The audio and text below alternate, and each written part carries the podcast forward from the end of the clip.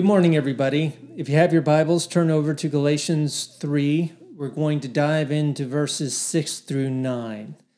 While you're turning there, let me, uh, let me read to you a passage out of John 8 about Abraham, because Paul introduces Abraham to these Galatian believers as part of his argument that they don't need to come in under the law to be saved or to perfect their salvation.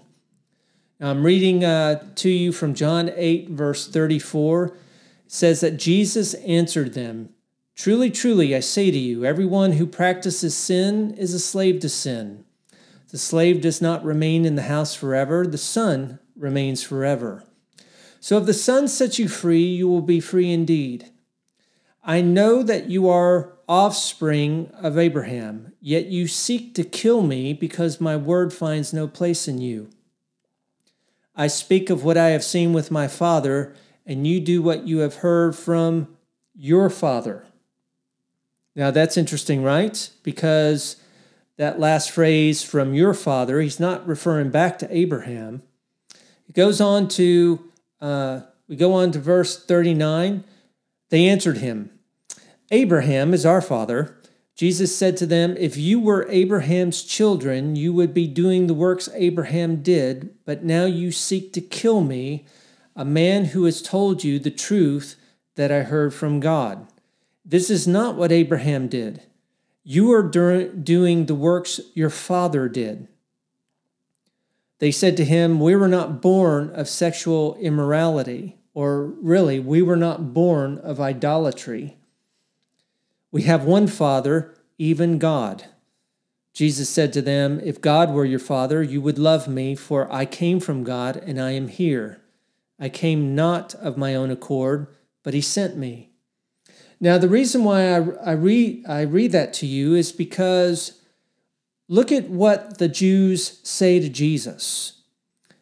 He says, Well, I, I understand that you, you think you're the offspring of Abraham or the seed of Abraham.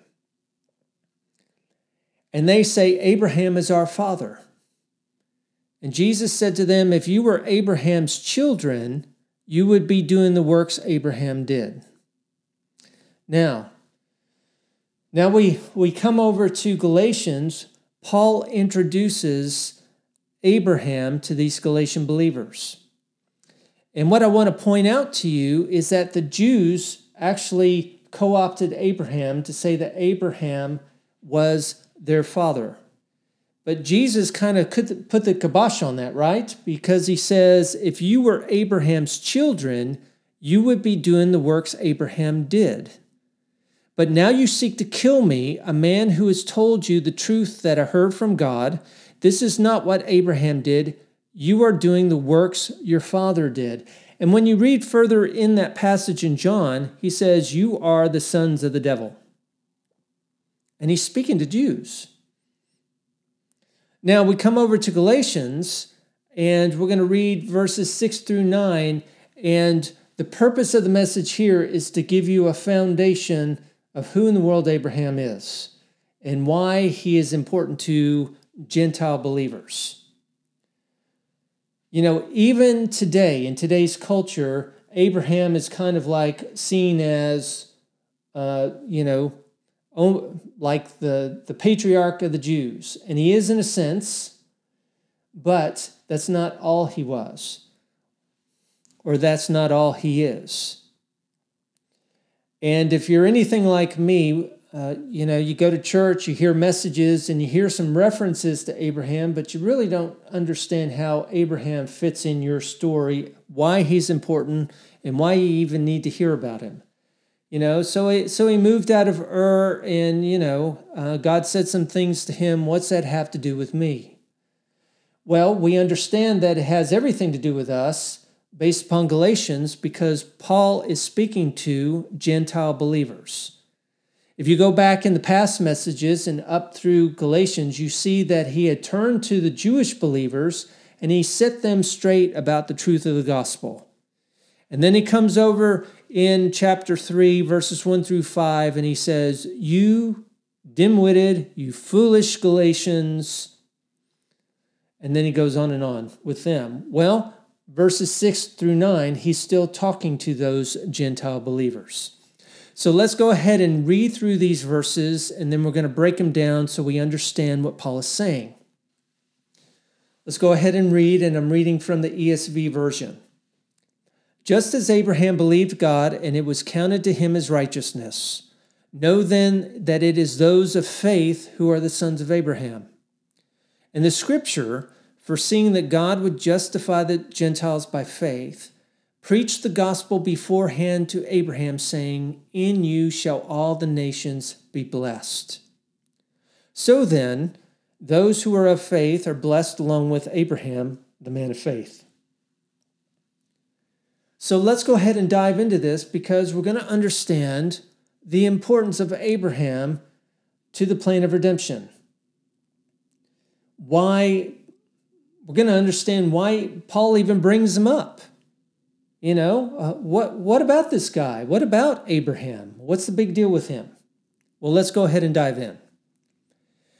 Galatians 3 6 in the ESV says, Just as Abraham believed God, and it was counted to him as righteousness. Now, uh, those two words, just as, in the Greek is kathos. Uh, usually in current preaching, that's taken to mean that Abraham is an example for us. And when you hear that he's an example and you hear the preaching on how he's an example, it usually breaks down very quickly. I think that kathos, kathos can mean just as, but it can also be a conjunction that starts a new sentence. And that's the way it should be read here. If you're in the ESV, you see that um, the ESV has tagged or attached verse 6 to verses 1 through 5. Now, other translations start a new paragraph with verse 6, and that's really the way it should be.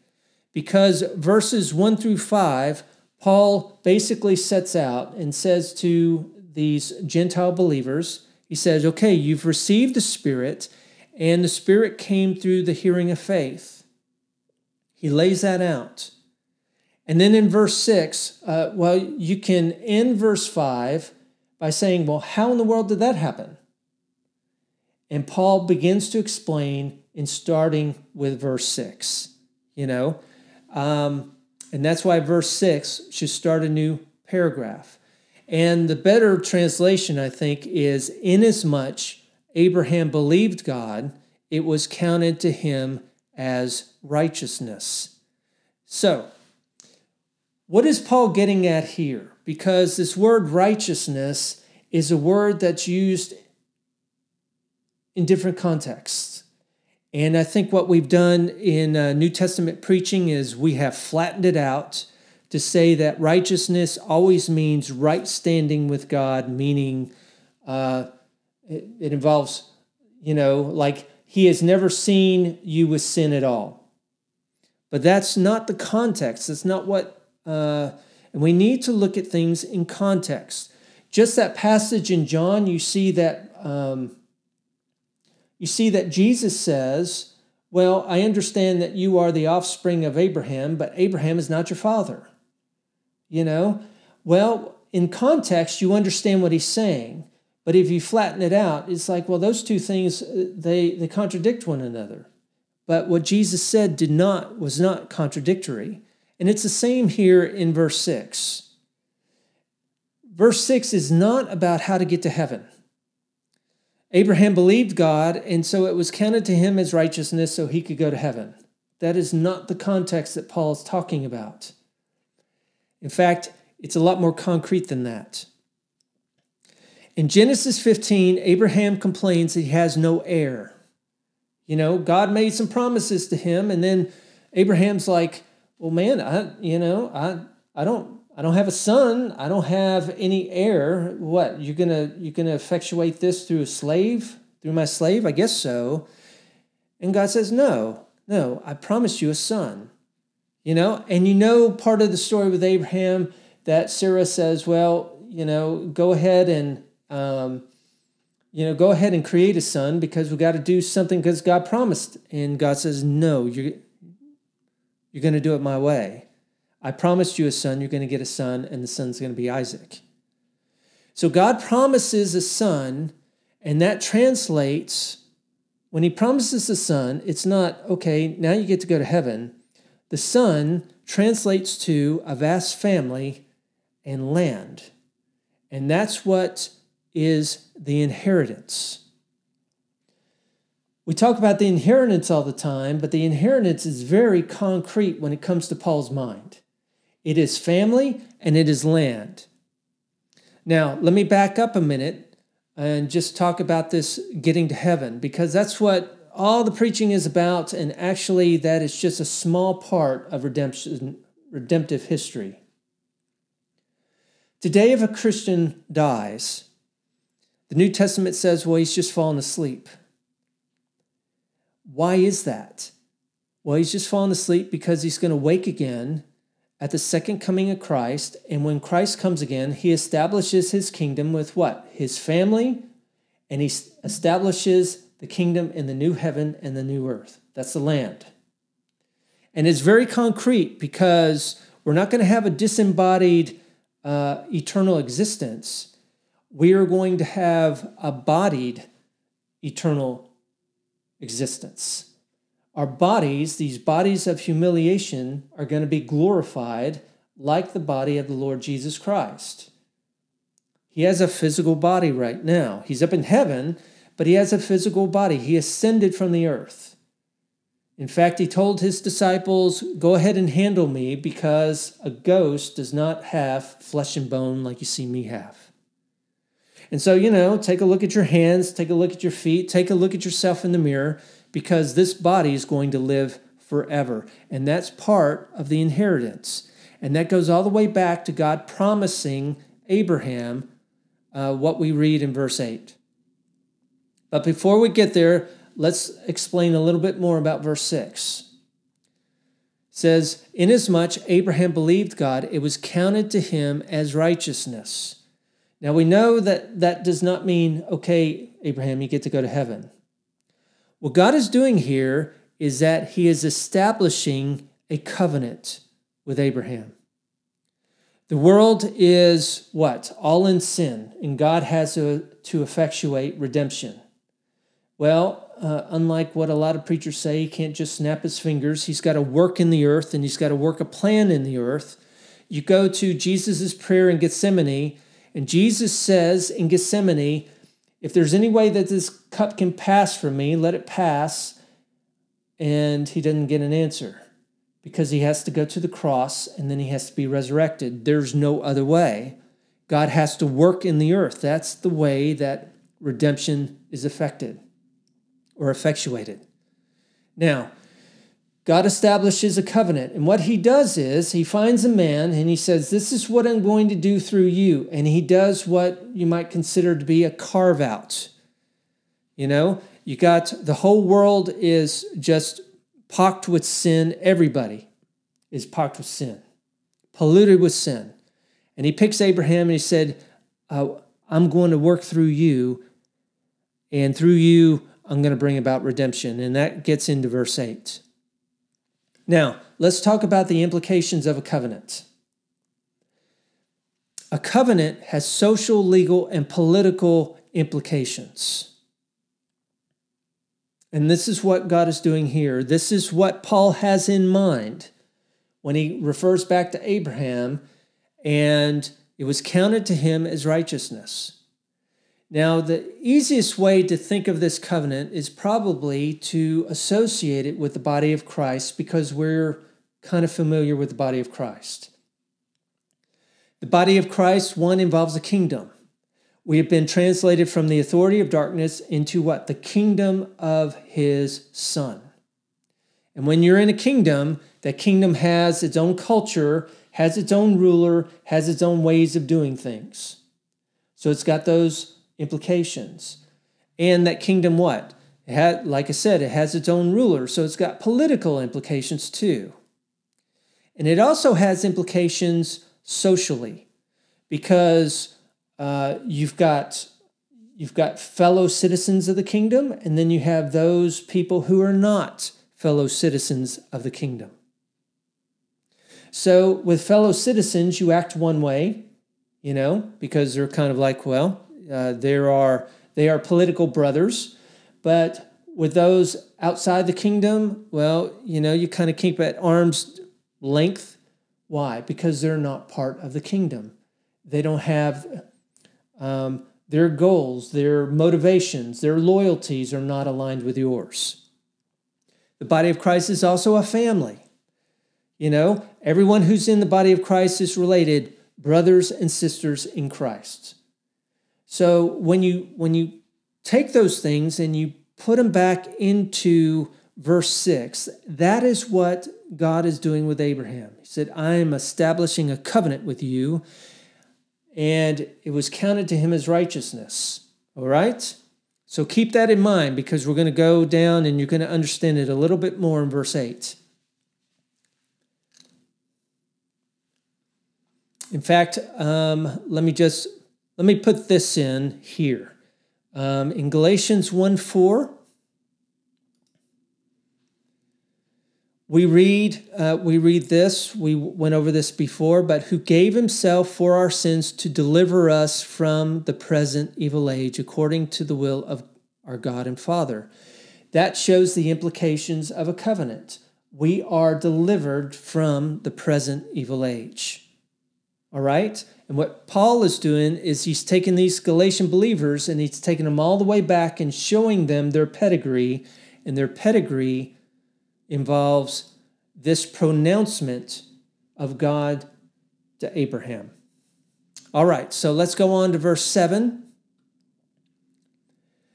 Verse 7, Paul says, he writes, Know then, understand then, that it is those of faith who are the sons of Abraham.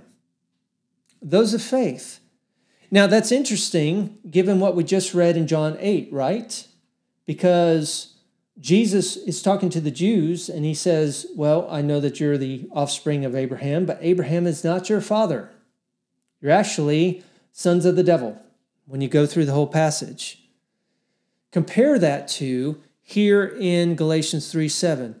Paul is speaking to what? The one side of the room of the Galatian believers, Gentile believers, not the Jewish ones. Gentile believers, and he says it's those of faith who are the sons of Abraham. It's important to note what he doesn't say. He does not say those of the law are the sons of Abraham, or those under the Torah are the sons of Abraham. He says, no, it's those of faith. And those of faith is an important phrase that Paul keeps on using all the way down through Galatians. Now, let's break that down just a little bit, all right? So you understand it. Those of faith.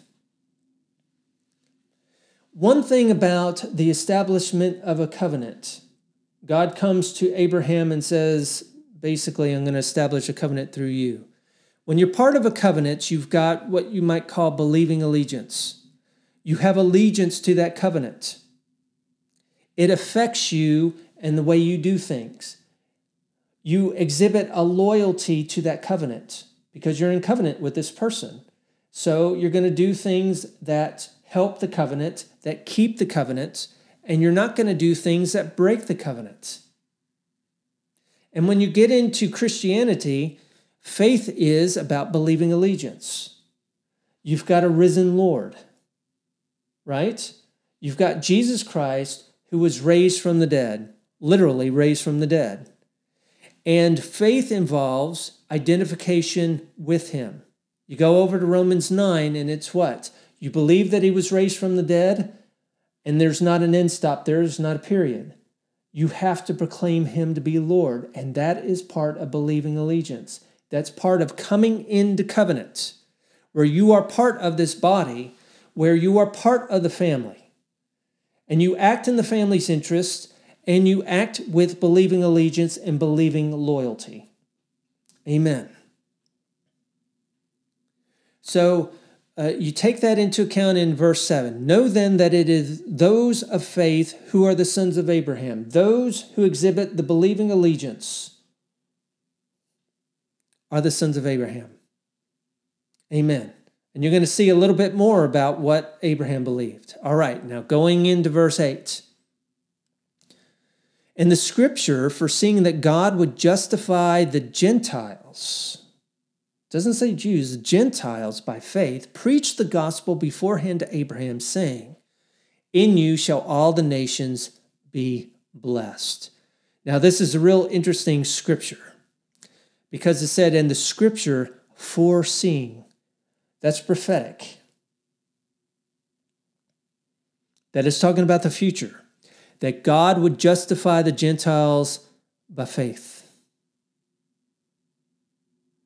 Preach the gospel beforehand to Abraham. So God's proclamation to Abraham had this foresight to it. Because foreseeing is an element of prophecy. Now, let me read to you what Paul is quoting here when he says, saying, In you all nations will be blessed. That's Genesis 12 3. God appears to Abraham and says, I will bless those who bless you, and him who dishonors you I will curse. And listen to this in you all the families of the earth shall be blessed. You can uh, you can take the translation in you all the families of the earth, all the nations of the earth, all the tribes of the earth, all the peoples of the earth shall be blessed in you. Now, that is prophetic. And why is that prophetic? Why does Paul say in the scripture foreseeing that God would justify the Gentiles? Now, notice that Abraham is all wrapped up in to the justification of the Gentiles. He's not talking about the Jews, he's talking about the Gentiles. It's prophetic. And this is where I have to kind of foreshadow a little bit of what Paul's going to get into in Galatians 3 and Galatians 4. Now, remember that he's already preached the gospel to these Galatian believers, so they've already gotten this to some extent. And so uh, I need to break it down to you because we're going from the get go, from 1 1 all the way down. Paul's point in Galatians is that the death, burial, and resurrection of Israel's Messiah, the Lord Jesus, removes the curse of the law and enables the Gentiles to be justified or made righteous by faith. So, in other words, there, uh, the law, uh, the law creates a curse. And that curse kind of jams up the promise, this promise made to Abraham of uh, in you all the nations or all the Gentiles will be blessed. Well, what takes away that jam is the death, burial, and resurrection of the Lord Jesus Christ. And Paul gets into that.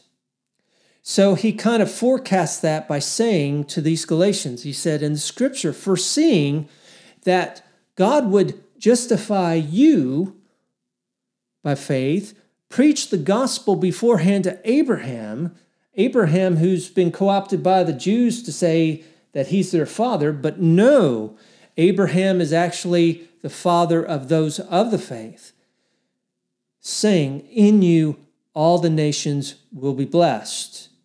The nations will be blessed, what? After the death, burial, and resurrection of the Lord Jesus Christ. Amen. Now, let me read to you um, John 8:53 give you a little bit of background about this how this text is prophetic.